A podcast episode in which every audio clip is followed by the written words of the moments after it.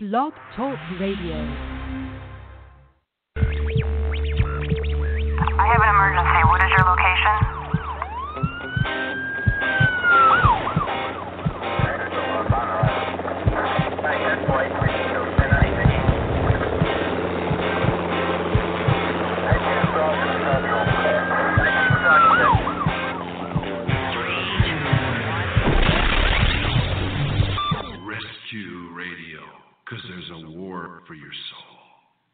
Good morning. Welcome to the war. Yes, Jesus, we thank you for your love. We thank you for your call upon our lives, for choosing us, Lord God, for bringing forth the revelation of your love and truth into our lives. Thank you, Jesus, for giving us eyes to see, ears to hear, and a heart to know that we will not be rebellious, that you'll open our eyes, that you'll open our ears, that you'll open our hearts, Lord God. We don't want to be of the house of rebellion. And I thank you, Jesus, that you died on the cross to demonstrate obedience, sacrifice, love, that you were with us. Lord, you're here, uh, emerged in the very pits that we were in, and are emerged in, that you came down to be one of us, to be uh, rescue us from this evil intention of Satan. And I thank you, Lord, you, you performed and you completed the task. You uh, laid down your life, Jesus you demonstrated your love and your goodness and the goodness of the Father in coming to rescue whosoever will.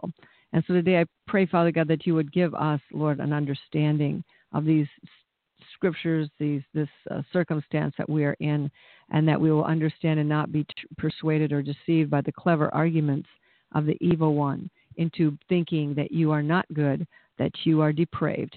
Father, I pray for wisdom. You said, if any man lacks wisdom, let him ask of God, who gives to all men liberally and abradeth not. And I thank you for that wisdom and that direction by your Holy Spirit. And also the promise over this day that no weapon formed against us, no word said, no deed done, no action taken will be able to be used by the enemy to bring forth any shame, trouble, or reproach. That those words are covered with the blood of Jesus, the actions are covered with forgiveness, and you go forward, Lord God, with your will being done in our lives. We ask these things in Jesus' name. Amen. Good morning. Amen. Good morning. Well, here we go. We're we're going into some uh, Deep very- water? deep water here today. Okay, let, let me ask the question. So, are we predestined to predestined to be saved or lost? How does being called uh, or saved work if God already knows everything? And so, this is kind of a crazy can of worms. So, uh, can you define predestination? Well, predestination. It, you know, it really basically it means um, that everything is predetermined. You know, and and it's like in a sense what it implies then that we really don't have a free will. That if everything is predetermined, then we're simply going through the motions here on Earth. We're, we're like uh, pre-programmed, completely controlled human robots, confined Mhm. or, or, or stuck in the predetermined plan of a sovereign God, if we indeed believe in Yeah. a sovereign God.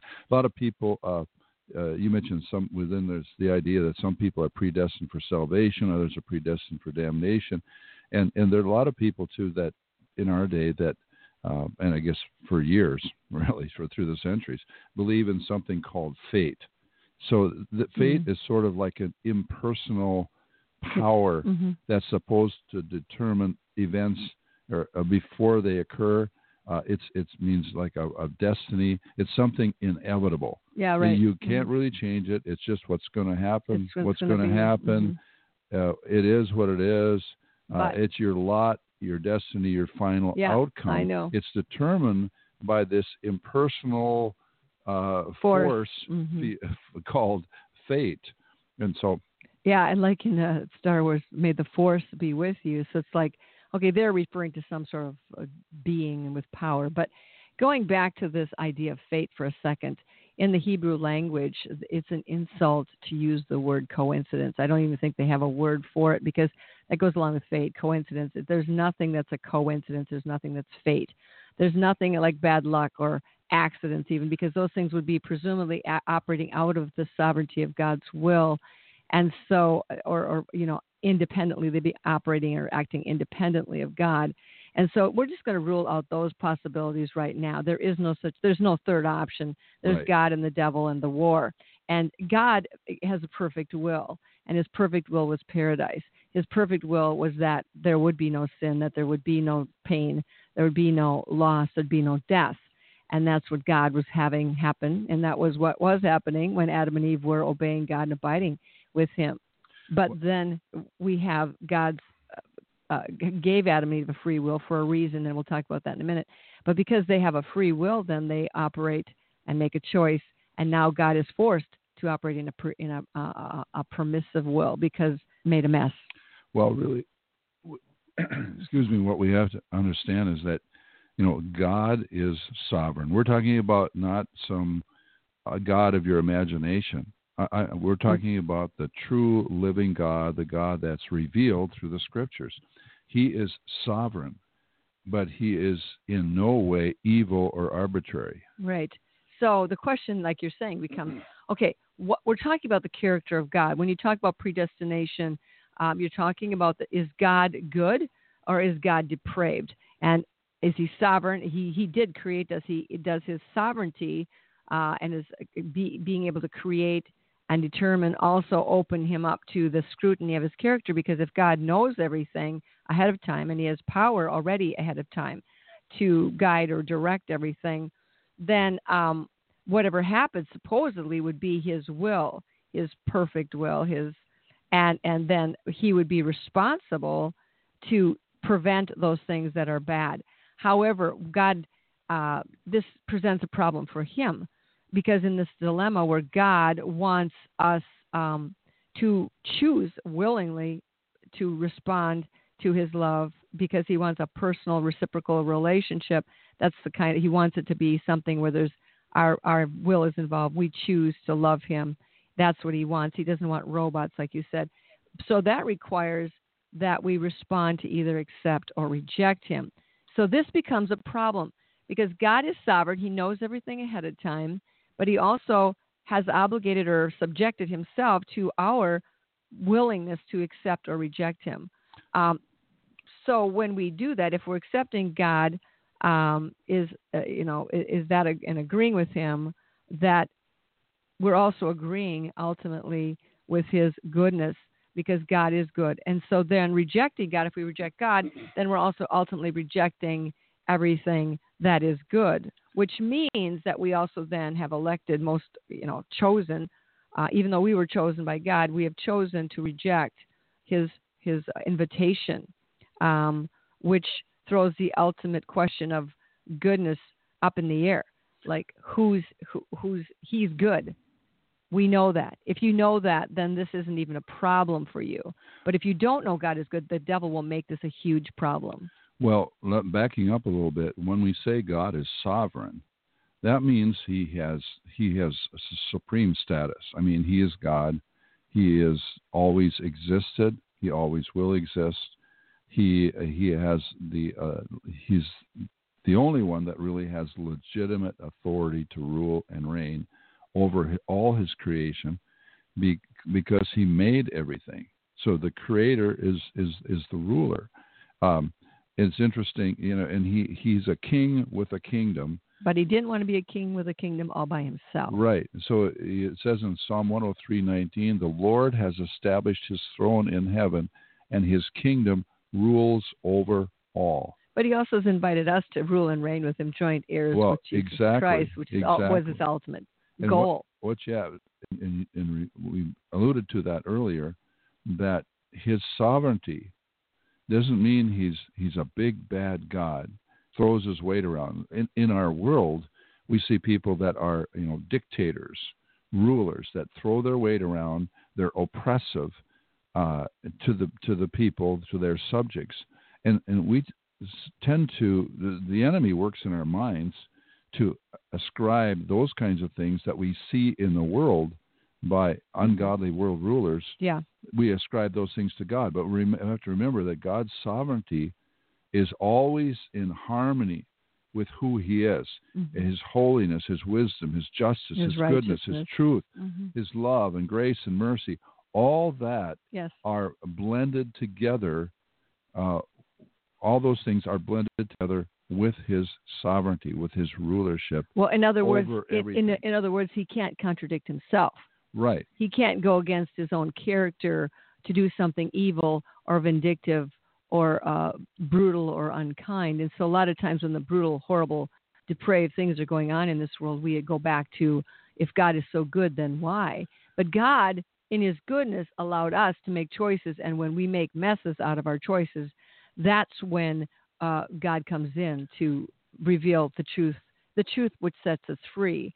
And Jesus Christ talked a lot about choices and revelation and, in, and his uh, discussions with the Pharisees and with five through well even three, but five through 13, 15. He's talking about you know being chosen um, by God. If we going back for a second to if we reject God's plan for our life, you know we think that we well actually because there is another force, the devil, who is offering you an option, another plan, a choice that looks immediately much more uh, uh, appealing. So within the overall rule of God, the kingdom of God, there is within this there is a rebel kingdom that God right. is allowing, has allowed for a certain time period. It's a kingdom that is ruled by Satan. He's the prince of this world. He's, He's prince, operating prince today. He's very active. He's very active. Mm-hmm. He's operating within the whole parameter of God's kingdom. Now, there's a purpose in, in allowing the enemy to work like that. You know, it's a it's a testing time, and it's it's basically qualifying us to rule. It's really muscle Christ. building. It, it's really training all, the authority we have been given over serpents and scorpions. Mm-hmm. Jesus said, and all right. over the power of the over all the power of the enemy. That is really preparing us. There's a guy named Paul Billheimer that wrote years ago. He says all this is preparing us to rule and reign with Christ. Mm-hmm. So it's exercise. It's just like a sports team.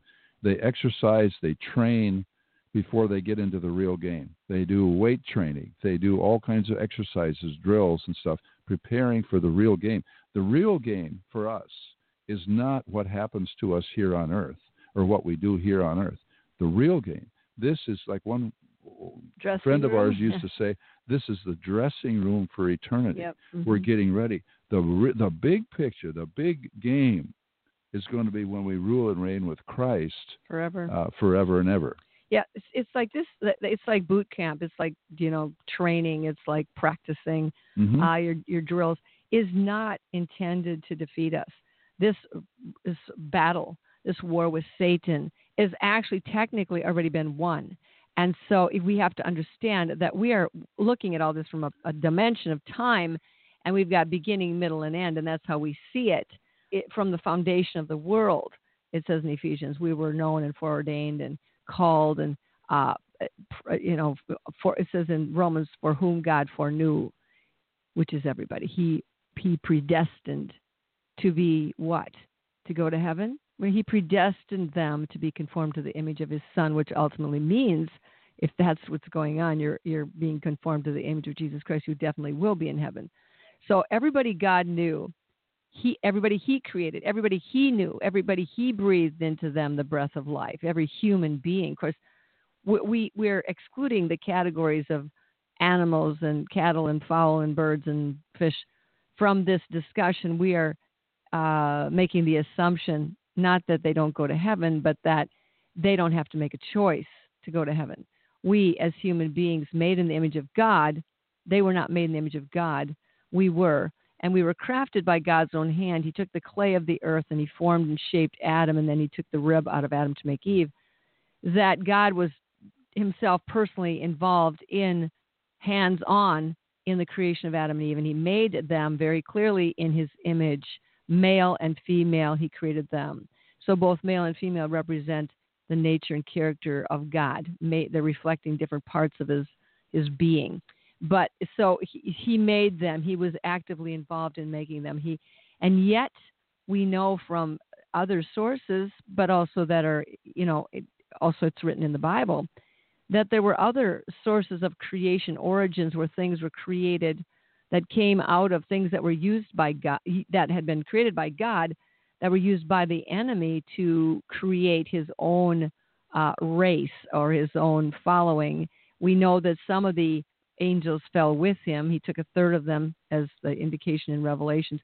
But at the same time, you know, he he he has seed in in, in Genesis chapter um, three, right there in the place where God is putting down, laying down the law, so to speak, after the sin. He said, um, "I will put enmity, war between your seeds." Speaking to the serpent and the seed of the woman, and so we're saying, this: Does the devil have seed?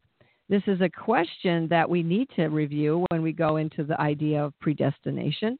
Because if this is true that the devil has seed, the serpent has seed, and then he proceeded, the devil proceeded to um, uh, build his his uh, offspring through uh, the, the, fallen angels who went in Genesis chapter six, the sons of God who had fallen went into the daughters of men and and they conceived and brought forth giants uh, Nephilim, men of renown. These were giants. There were giants on the earth in those days, and afterwards also, when the sons of God came into the daughters of men and bore them children. These were the mighty men of old, men of renown. Some translations say giants or Nephilim.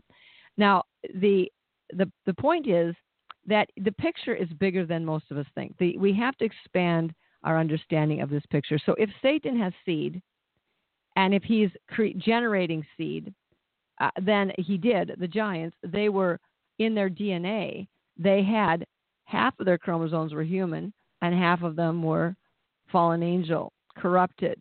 So were these creatures, giants, men of renown, Nephilim, were they actually candidates for salvation? Were they savable, if you will? And it doesn't, you know, not that that does we don't belabor the point, but the point is not everybody possibly is savable in the first place. And even now, today, there's uh, Jesus said in John 8, he said, You are of your father, the devil. He was talking to the Pharisees. That's a pretty, that's, I don't know if he was just, you know, saying something that wasn't accurate or he was saying something that's very accurate. Um, and then he, he said, uh, Have I not chosen the 12 of you, referring to Judas, and one of you is a devil? So I, we can't just say, okay, we understand everything in our finite mind. It's just the way we were taught when we were little kids, and there's no additional information. There's a lot of information out there that goes beyond, um, you know, our simple uh, indications of the gospel. We have to go back to to the foreknowledge of God in Acts 15, 18. It says, "Known to God from eternity, all His works." You know, you have to recognize that also, uh, Jesus uh, spoke to, you know, he called his disciples, right? He chose the 12 in Mark chapter 3 that he would be, that they would, verses 13 through 15, that they would, that they would be with him and they would, come, yeah. would be sent forth to preach and to heal the sick and to cast out demons and all this. So, so we have to look that there, there's a plan that God has mm-hmm. that's more than what we can understand. It's it we can we see parts of it, we have understanding of certain aspects of it, but it's a plan bigger than what we can understand uh, fully. So, and Jesus said in John chapter three, um, verse twenty, he's talking about for everyone practicing evil hates the light and does not come to the light. Now he referred to himself later in John 14 uh, as the light of the world. For everyone practicing evil, practicing evil, hates the light and does not come to the light, lest his deeds should be exposed. So he is the person who's practicing evil is actually blinded by his deeds to not see the whole truth, the truth that he is being misled. And then it says in verse 21, but he who does the truth comes to the light, that his deeds may be clearly seen that they have been wrought or done in God. So he who does the truth, does the truth, loves the truth, wants the truth, seeks the truth, comes to the light, finds Jesus. He who is hungry for the truth. And where do we get that hunger for truth in the first place? We get it from being made in the image of God who is truth. God is love, God is truth. God made us in his image to recognize truth, want truth, long for truth, and search for it. And that is that is part of our divine nature. That's part of our disposition. That's part of our motivation to go through this world and find the truth. How many of us have, you know, we, we, we want meaning, we want purpose, we want more in our lives than just what we can accumulate down here in terms of material things. There's a longing for truth. That is an innate divine um, uh, that's placed there by God. But uh, John six sixty four, Jesus said, "But there are some of you who do not believe, for Jesus knew from the beginning who they were who did not believe, and who would betray him." That's So this is knowledge from the beginning. So he was entering into an arena, a war that was already set. The sides were already set. Jesus didn't come in and say, "Oh, some of you don't like me." No, he already knew from the foundation of the world. He knew where he came from, his origin, his destiny, and uh, because he knew where he was from, and and so he was just stating a fact. He was just presenting something that maybe the uh, those who the uh, theologians of the day weren't able to quite understand. Jesus was calling a spade a spade. He was naming them, calling them out, and again going back to the war. The one rule in the war between God and Satan is, is the same rule that whosoever will, whosoever will believe, whosoever will come unto me, whosoever uh, will. Um, so, so whose report are you going to believe? It's all based on faith in who you're going to believe. This is how it's determined who God gets and who the devil gets. You determine it. You determine who, whether or not you think, well, God already knew ahead of time, you know, that I was going to reject him or accept him. That that's God was willing from the beginning, and He talks about our names being written in the in the Lamb's Book of Life, and then in other places, um, lest your name be blotted out of the Book of Life.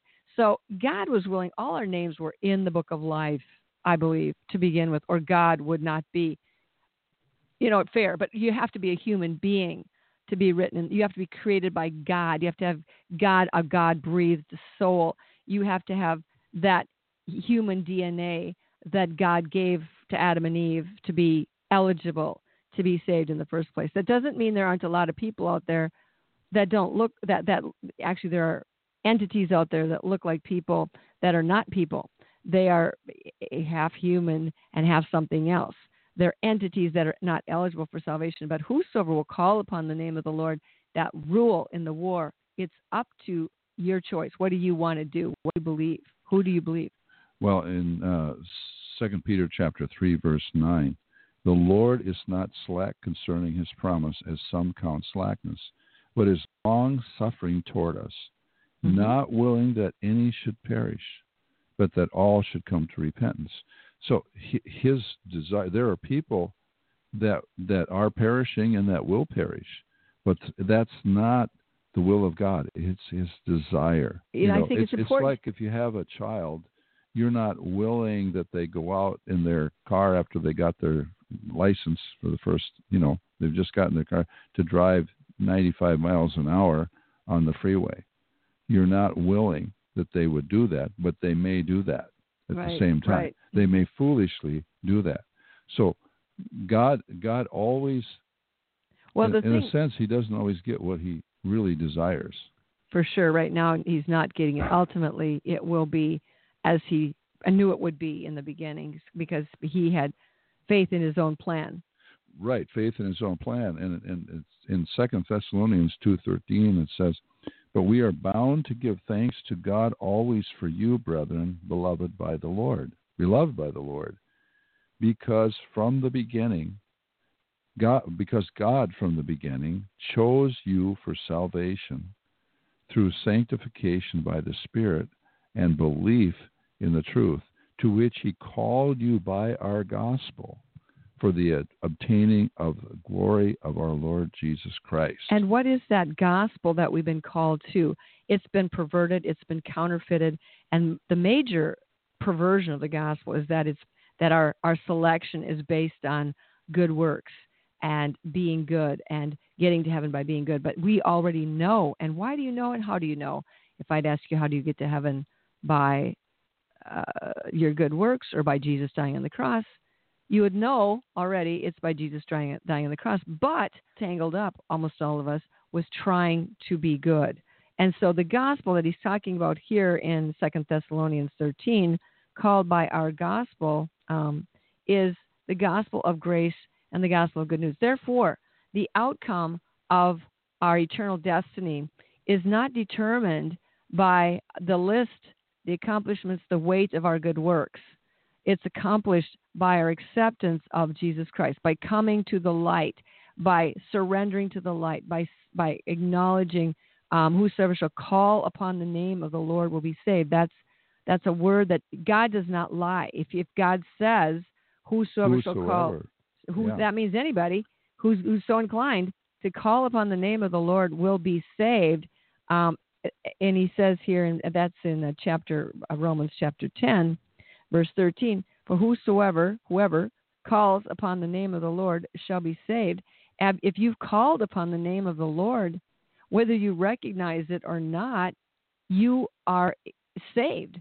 Uh, God is calling us um, to call upon Him. He's teaching us, training us, drawing us, wooing us, and He says there's no distinction between the Jew or the Greek.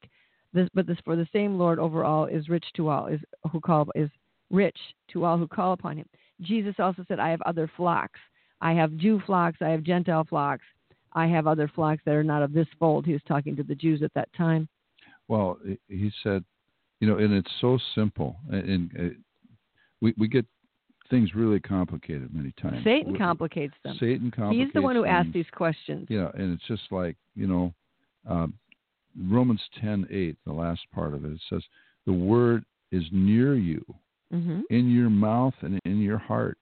Now, how how, How really, close is that? how close is that? I Yeah. mean, how it's that is the word of faith which we preach. So there's the word of faith. We mentioned Margie about the gospel. He's the Thessalonian church were told was told by Paul hmm that you were called by the gospel. hmm So so that was the word of faith they Mhm. brought, and they said the, if you confess with your mouth hmm the Lord Jesus and believe in your heart that God is raised him from the dead, you will be saved. That's the qualification. Well, here's the deal. Confessing you with said, your mouth, believing in your heart. Yeah. And you said, where is that faith? You said, um, it says here, um, the word is near you, even in your mouth and in your heart. Right. It's right inside. What word is that? The word of truth. The word, the the un, faith is already there. But what happens, I believe, is um, it came from God. The the impartation of the desire for the eternal uh, destiny of being with God forever in heaven. That faith, that desire, that ability to believe was already imparted to us, and with confession, that faith is activated. And it, it, the faith that was already in us is activated, just like you have a seed, and it's activated when you put it in the ground and dump water on it. It begins to grow, uh, or even just putting it in the soil. The moisture of the soil will cause it to grow. So it, th- there's life already in that seed, but the seed, and it carries that life. It carries the life of the plant right there in the seed. But it has to be, and so the confession of our mouth is, I believe, what what activates it. Because why? Because it goes back to the rule: whose report are you going to believe? What is the confession you're going to make in your in your and when God presents to you His His plan for your life, salvation, eternal life, and Satan presents an option? Whose report are you going to believe? Whose confession? Who are you going to agree with? Well, it, it, there's the the faith is in the heart. It's not just something superficial. It's uh, the, the very inner core of our being. And I believe, Marjorie, when the gospel, if the gospel, the true gospel, the right gospel, the only gospel, The one of Jesus is yes, presented, right. the gospel of Jesus Christ is presented clearly from one person to another, there's something that will resonate in the heart of that person, Absolutely. no matter where they are, no matter how hardened they are. Now, Jesus taught said there's you know there's the seed. The seed is the word of God. There's different responses Mhm. to the gospel that's shown. He said sometimes the enemy, it's like the birds. They it's like hard snatch it away. ground. Mhm. Uh, the Kent German, the birds of the air come and scoop it up. Sometimes the seed gets among thorns, Mhm. and the, the Cares thorns, world. weed, cares, Mhm. riches, and pleasures of life choke out the seed. Mhm. Um, so it's not fruitful. It and, and some of them, you know, the, some of the seed springs up Mhm. just quickly, but there's no depth. There's no, there's no training. There's no learning. and- Discipleship, and, yeah. and they they wither. But then there's the good ground, where the heart, you know, receives the word. They Mhm. receive the seed, and they bring forth fruit. Some thirty, some sixty, some a hundredfold. Right. And they are, uh, you know, 30, 60, or 100, it's all still the same from the same seed. You know, another thing Right. he says in Romans, um, he says, all those, whoever believes in him will not be put to shame. And so this becomes another issue. Um, the goodness of God also becomes uh, are we predestined to be destroyed, ashamed, crumpled, um, you know, live a futile life? It says, will not be put to shame. That, that spirit of shame and I am bad, that's what shame says. It's a spirit that says, I am bad because I am guilty, and guilt says I'm bad because I did something bad. So Satan is trying to make it all about your performance, your doing, uh, your good deeds. And God says that is not even a consideration. The consideration is what have you done with the Son? And, and when you come to the Son, the Son takes care of your sin. He has to take care of our sin. We can't take care of our sin by doing rituals and good deeds and religious acts. It, and we even doing good deeds outside of uh, being abiding in the vine of Jesus Christ are futile and pointless. So it's like there's there's one way. Jesus says, "I am the way." There's one way to God, and that's Jesus Christ. There's not many. There can be many places you start from, but there's only one way, and this is God's way of of of bringing us past, getting us past the devil's claim on our life. Because all this too is God has predestined us to be part of His kingdom. Satan is truly trying to siphon us off to become part of destruction and to steal from God that which is closest to God's heart, which would be His children. Well, here here's the deal. This this this is the the greatest statement ever of the character and the heart and the love of God, in that He what so loved the world that He mm-hmm. gave His only begotten Son. This is the heart and truth of God's. This goodness. is the heart. He created in, in His likeness and image, and even though that likeness and image has been marred by sin and the lies of the enemy, He's here reaching out and to us. And, and, and he went to the cross. He bled and died, gave his life fully so we could be saved, so we could be free. He rose again. And then what did he do? He sent the Holy Spirit mm-hmm. to his disciples. And so what did he say to them? Go into all the world and declare this gospel. This good news. Yeah. And and just bring in everybody that you can he, he told the parable of the Great Supper. You Remember, he said, you know, there were people invited, mm-hmm. and they said no, they didn't get to be part of the supper because they refused to come. Mm-hmm. Well, then he said, well, then go somewhere else. Go, go to the streets and lanes yep. of the city. Uh-huh. Find somebody else, and if they don't want to come, find somebody who will come. And and they brought those in. He said, well, Lord, we've we've we've gone to them. We've brought them in. Yeah. And uh, there's still room. Mm-hmm. There's still room. Whosoever will. And and he said, go to the highways and hedges, go to the out of the way places, to the out of the way people, and compel them to come in. Doesn't mean grab them by the scruff of the neck and drag them in. He says, compel them. Mm-hmm. Compel them with your love. Compel them with my word. Compel them with, mm-hmm. you know, your, your, your the heart that you have uh, to to reach them. And and you know the commendation. Uh, Romans chapter 5, verse 8. For when we were still, uh, but God, verse 8, but God demonstrates his own love toward us. That while we were still sinners, Christ died for us. Mm-hmm. Much more than having now been justified. In other words, justified by his blood. His, his blood shed on the cross brought us into the place of justification when we believe we're justified by faith. We're put into a right standing with God mm-hmm. uh, through the Lord Jesus Christ, uh, and, and, then we can we can be saved from wrath through Him. Right, because and the problem is that we do not understand the demands of sin. We don't understand the, the parameters of this. The horror the, of the sin, fall. actually. Actually, the first fall was the fall of Satan. Satan fell, and in his fall, he corrupted mankind, and they fell because he didn't want to be alone in his uh, judgment and his, you know, his eternal um, destiny.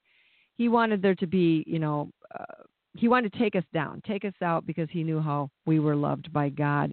And so, but but see, Jesus died on the cross, shed his blood, and people say, well, uh, that why why did he have to do that? Why why the blood? Why this big ordeal? Why this sacrifice? It's so bloody. It's so gory. It's so cruel of God the Father to send his son, let his son be killed. Jesus laid down his life willingly.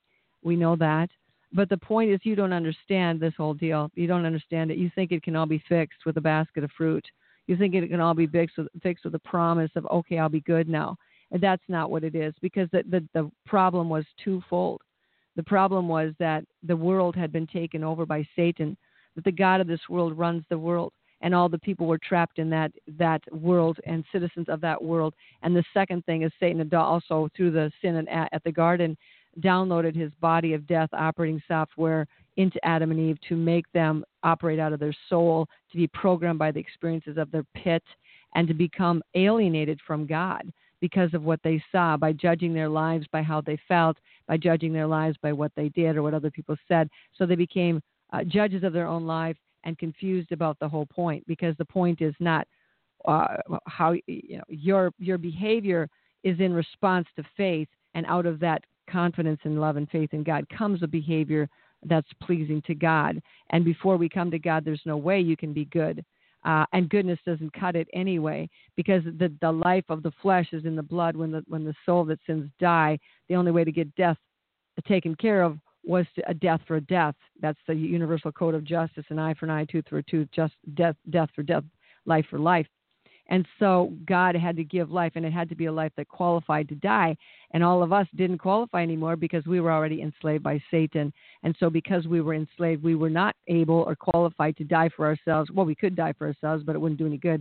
And we could we couldn't die for the human race. It had to be someone who was both human, came out of the human race, part of the human race, qualified to to act on behalf of the human race, but also someone who was innocent, totally pure. Otherwise, mm-hmm. Satan would say, "I have something in you." And when Jesus went to the cross, Satan says, "I." Jesus says, "I." He is Satan has nothing on me or in me. There was no sin, no crime, no case Satan could build in the court of heaven against Jesus Christ, the Lamb of God, because he was holy and he was holy and completely dedicated to what had to be done. And what had to be done was someone gave their life. Now we know in our own natural world that many times people go to war to lay down their lives for others, and we think that's awesome. We think that's great you know they give their life for the innocent they, they the firemen go in and, and risk you know risk their life to rescue someone. The, and, and sometimes they die. Uh, it, jesus did that. And we and we for when people do that we think that's awesome that's great that's a real demonstration of love. But when god does it we say oh well that was kind of foolish and uh, over uh, exaggerated and eccentric. Not really. It was absolutely what had to be done. And because our basis of salvation is in the laying down of Jesus' life. His blood becomes the basis uh, the basis of our qualification for heaven we, and our believing in it. Right. We cannot fix ourselves. Uh, when Adam sinned, Adam and Eve sinned, they tried to fix themselves by covering up with fig leaves. They covered their shame uh, you with know, fig Ca- leaves. Cain offered uh, and they hid. his works, his works, his yep. the fruit of his labors you know, and, and we've been doing this all the time. This is what re, re, just mere religion does. It's that it's an attempt to somehow fix ourselves, to make ourselves somehow, make ourselves somehow mm-hmm. acceptable to whoever our concept is of God. Mm-hmm. And so, you know, it's like someone. But we're that, never sure that we did it right. That's you know? right. There's it's no, as simple as this: a, a, person that can't swim, there's no they peace. get they get dropped off into the ocean. They slip off a, a cruise ship, dependent on someone to rescue them. And that's the way the human race is: is that we, Jesus came on a rescue mission to rescue us, and, not, and rescue us, and tend to restore us mm-hmm. into uh, that we would follow Him that we would come back into the likeness and image in which he created us. Yes, and Jesus said this himself in his own words. He said in John chapters uh, 6:37 and following, "All that the Father gives me will come to me, and the one who comes to me I will in no wise cast out. I have for I have come down from heaven, not to do my own will, but the will of him who sent me." So there's his statement that he was totally in agreement with, with being sent to do this rescue operation. This is the will of the Father who sent me, that of all he has given me I should lose nothing, but should raise it up at the last day. This is their this is their plan.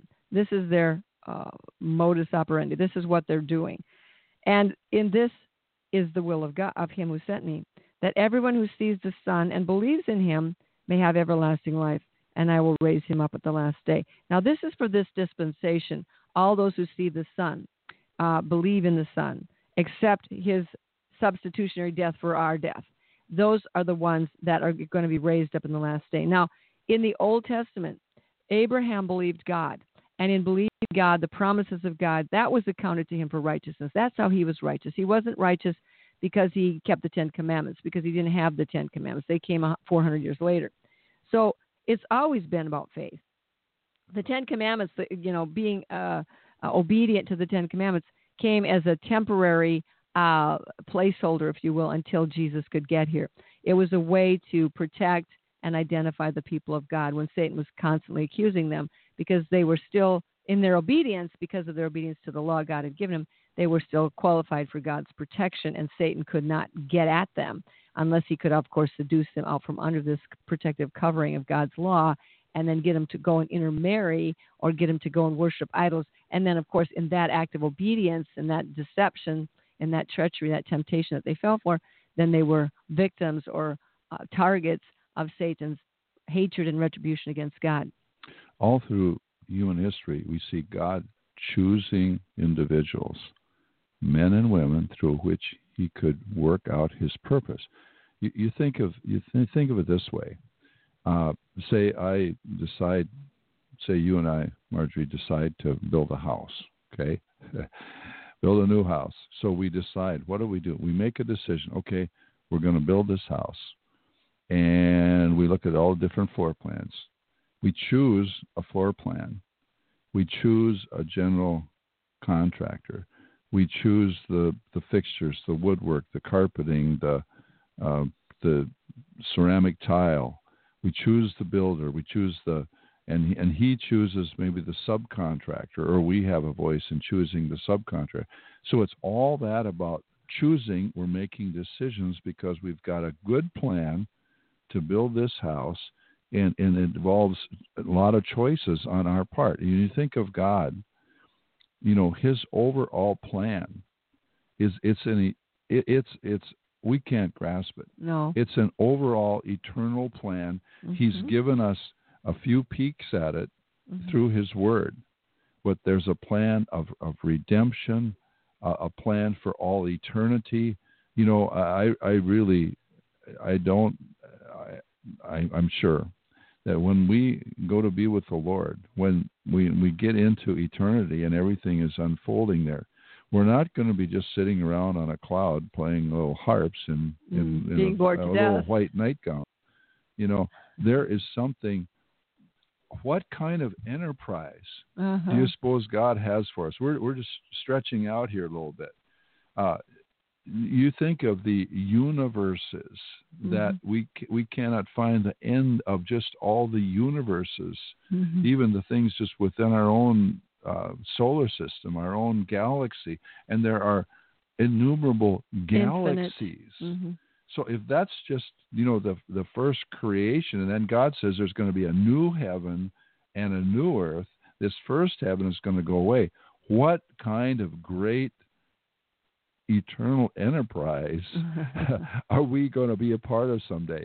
We, you know, like the song says, we can only imagine. Well, you know, in John chapter, uh, this is a, a serious discussion Jesus is having in, in those chapters I mentioned earlier uh, in John. And, and 6, um, 44, he says, Come to me unless the Father who sent me draws him, and I will raise him up at the last day. So he's talking about being drawn by the Father, and then he says, it is written in the prophets, and they shall all be taught by God. And it, it, the rest of that verse goes, and great will be the peace of them. Your children will all be taught by the Lord, and great will be the peace of them.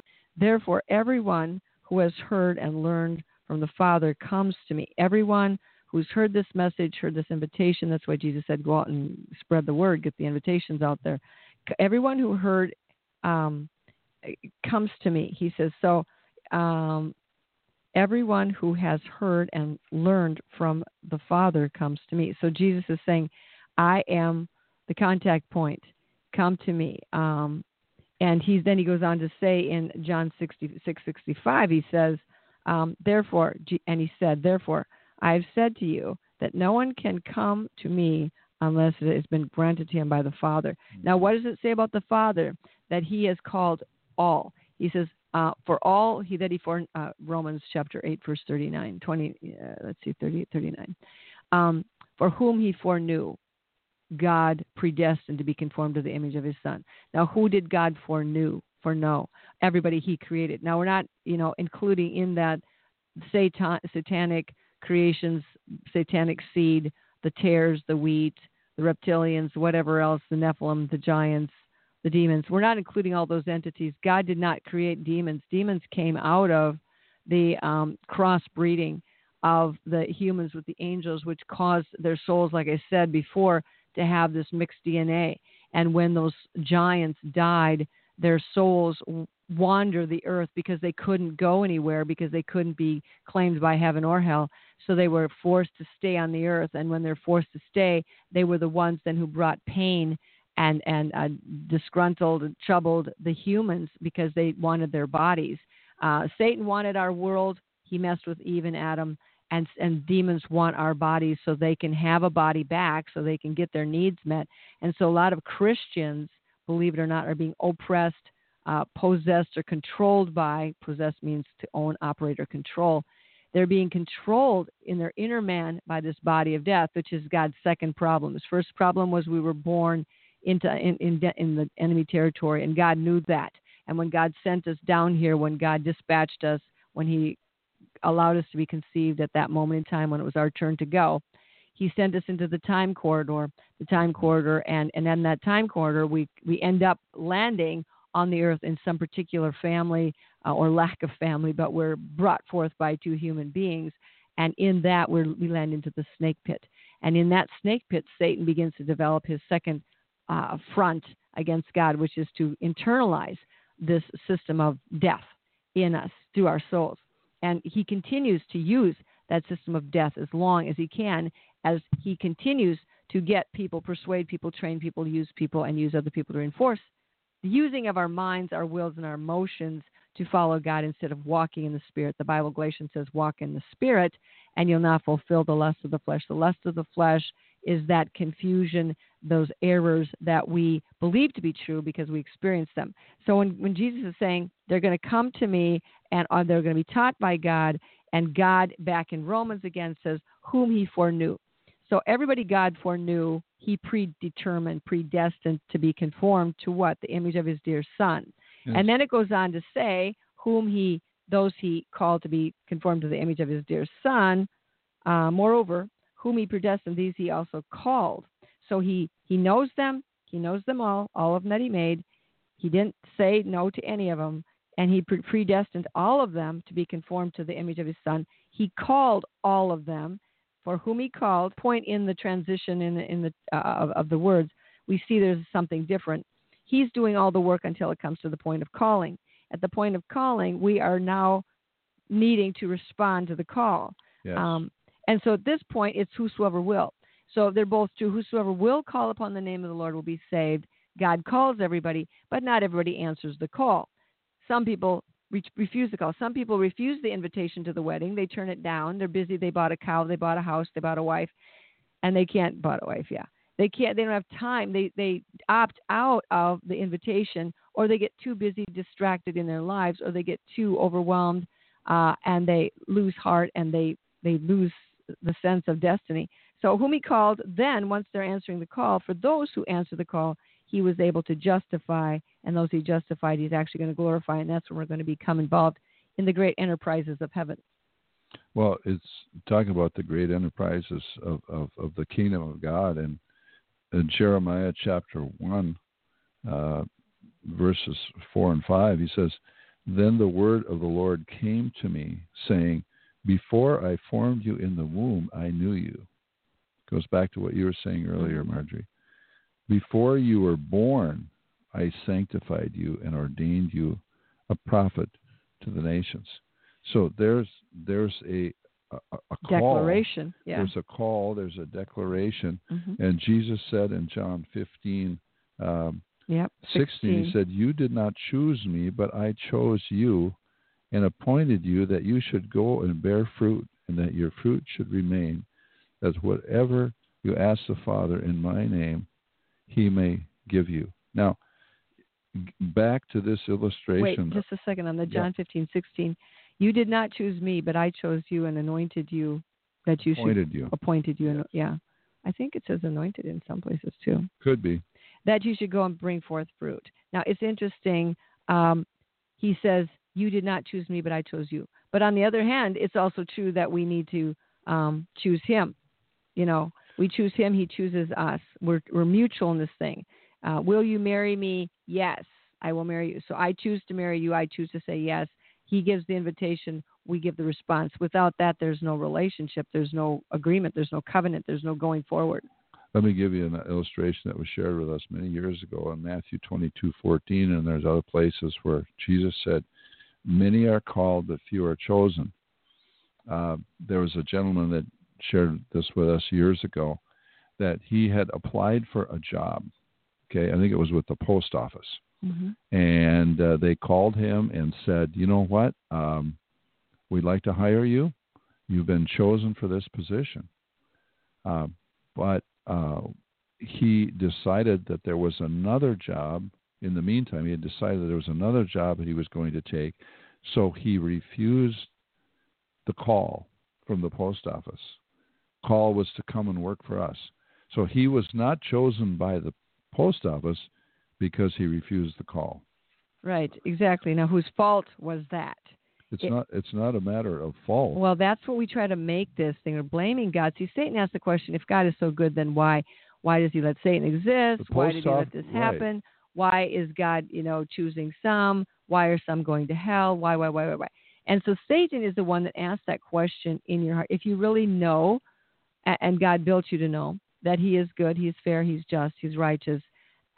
But as with any human father in your own family, I don't know if you had a good father or a bad father, but ideally, even good fathers, parents, are, are put in positions from time to time where they have to do something that doesn't look very nice. I mean, they have to discipline, they have to uh, speak words that the child doesn't want to hear.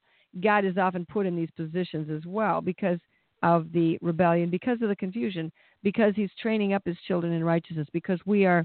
And then we have to understand, on the other hand, also that the one that the war here puts God in a difficult position because God is the one who made us. We are His workmanship, created in Christ Jesus unto good works. And Satan is the one challenging God's workmanship in us. And so Satan is constantly going after us to prove that God's workmanship in us is faulty, that God is not good, getting us to believe that, that God isn't going to be able to pull this off, take care of us, and that we're on our own and we're abandoned. And then he comes, Satan comes in, swoops in with his fine, uh, false benefactor friendships to entice us to follow him. So this is a very treacherous war. Um, and even uh, in John, we see how treacherous it is. He says, and Jesus is talking in John chapter 5, verse 39 through 47. He says, um, he says, you search the scriptures, for in them you think you have eternal life. But they are, but these are they which testify of me. But you are not willing to come to me that you may have life. Um, he, he says, you're even looking in the right place. You're searching the scriptures, and you think that in searching them, that doing go through the, the, the, the work, the research, the reading, for you think you have eternal life, but the scriptures cannot save you. But, but who, what do the scriptures say? They're testifying to the one who can. But you are not willing to come to me that you may have life. They wanted to save themselves. They wanted to save themselves by understanding perfectly the concept of salvation and then applying it to themselves without the interference of surrendering to God. So, um, so his there was there was this there's always been this religious inter uh, section uh, intrusion into the relationship, and these men, the Pharisees, were searching the, the scriptures daily, wanting to know, but they wanted knowledge. They didn't want relationship, and you know, out of relationship comes not knowledge, wisdom, and understanding.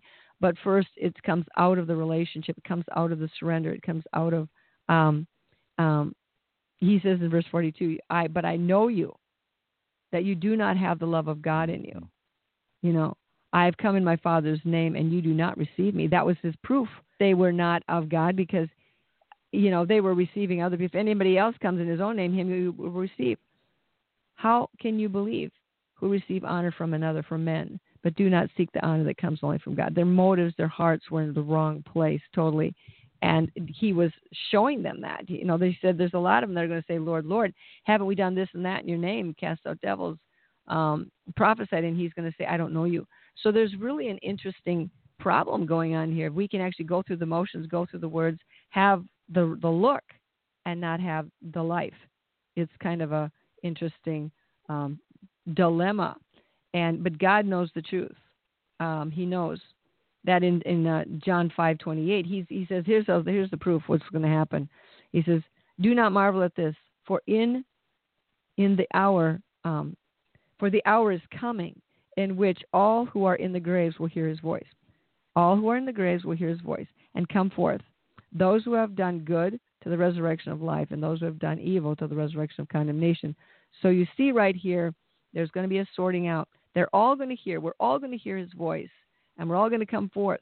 And there's going to be a sorting, some to resurrection of life and some to condemnation. So that this is going to be the sorting time when God, you know, your works aren't going to be able to cut it for you, but your relationship with God will will protect you. In the meantime, the invitation is being given. You know, we're all familiar with invitations, invitation to a graduation party or a wedding or some other anniversary or some other event. So we have the the invitation comes to us. Those that are inviting us have been faithful to send us the invitation. And it's up to us to make the choice. Mm-hmm. They want us to be there. Otherwise, they wouldn't have sent us the invitation. Yeah, right. Right. And so, but we have the choice whether you know to make an excuse or uh, or, or just you know flat out not to come. Uh, Jesus said in Matthew eleven twenty eight, "Come to me, all you who labor and are heavy laden, and I will give you rest." So this is the this is the the invitation. The whole thing is to uh, to go out and present the invitation. We call it, you know, they call it the invitation of the gospel, the good news. Come to Jesus. Uh, come to me. Uh, he that he that comes to me, he says, Mm-hmm. all the Father uh, has given me shall come to me, and he who comes to me, I will in no wise cast out. Those who come to him in, in faith and in repentance, n- never really as as as the Lord cast anybody away. He that comes to me, I will not I will not reject you. I will not cast you out. He who comes in faith, the door is open. The ha- his hand is extended.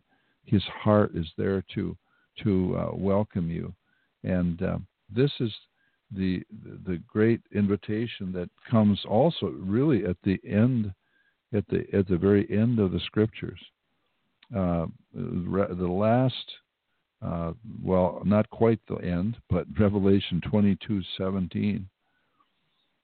Uh, And the Spirit and the bride say, Come. And let him who hears say, Come. hmm And let him who thirsts come. Whosoever or whoever desires, let him take the water of life freely. So it, it's an it's an open invitation and we have this awesome power. We do have choice within the sovereignty of God to uh, receive, uh, you know, Yeah. to to accept or reject the invitation. Uh, just years ago, I want to share this, Margie, as we come to a conclusion here, pretty quick.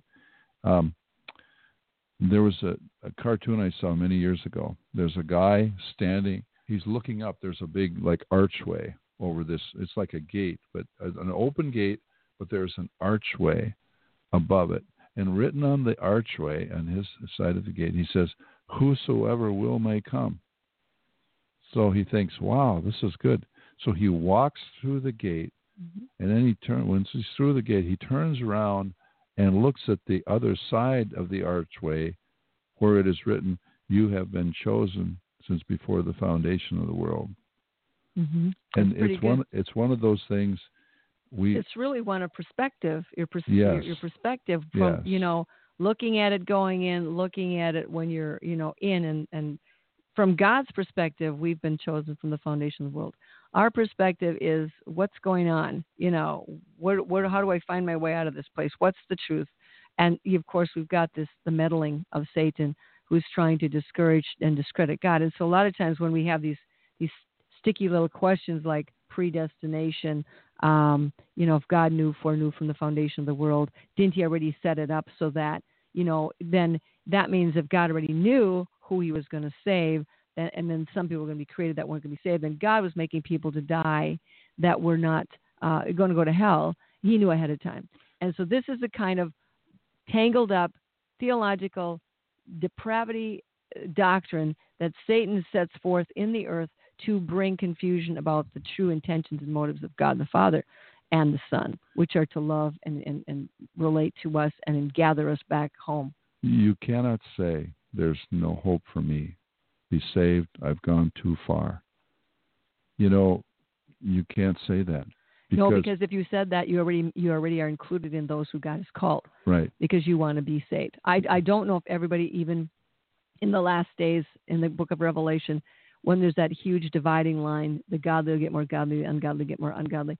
I, I don't know if there's a point that comes or is already present where they are not even interested in salvation at all. They're just just there is a line that can be crossed, and, and they may and and they and this they, there's that group that are going to take the mark of the beast. They're going to lose their options. They're going to be cast into the lake of yes. fire, and and they're they're, they're going to be careless because they're going to take this mark under the influence of their society, peer pressure, uh, whatever out there is generating our, its desire to drive us away from God.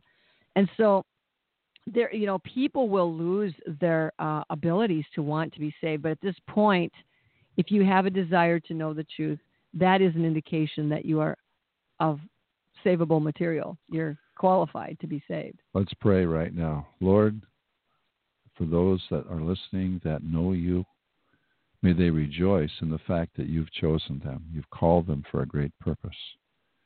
And Lord, we, for those that are listening that may not know you as Lord and Savior, may they call upon you. You are calling them. And you said, Whosoever shall call upon you shall be saved. May they say yes to your call to follow you. And Lord, may we give this wonderful invitation to everyone we can. May we present this true gospel, the love of Jesus, the cross, the resurrection, the hope, the only hope, the rescue mission of Jesus. He came to rescue us. And may we join in that rescue mission to, to rescue everyone we can while we can. Help us with this, Lord. Yes, we Lord Jesus. It, Father. And we also bind Jesus. the spirit of confusion and skepticism yes. and religion and the arguments of Satan that would stop us or hinder us from making that simple choice to activate that seed of faith that's already been imparted into us in, near you in your mouth in your heart. That that confession uh, which satan so struggles to keep us from making that verbalization that ag- affirmation that acknowledging that jesus christ is our lord is our savior is the only way. That those wars those those battles would be won uh, in favor of salvation, favor of deliverance, in favor of healing, yes. and that the demons who are standing against these ones would now be put down immediately by the in sword of God's word, name. and these people would be set free because they they are born to be free, created by God to be free. So, Father, we ask for freedom to go forward through these words now in Jesus' name. Amen. So, God bless you. Thank you for joining us. Check us out at liferecovery.com, Rescue Radio. You'll find it there in the archives.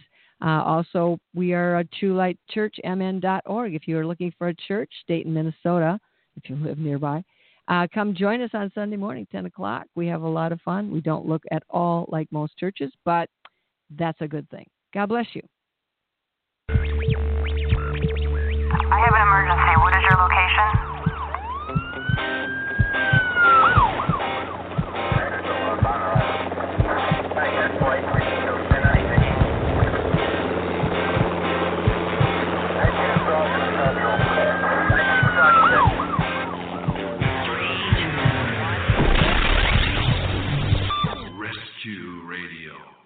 a war for your soul.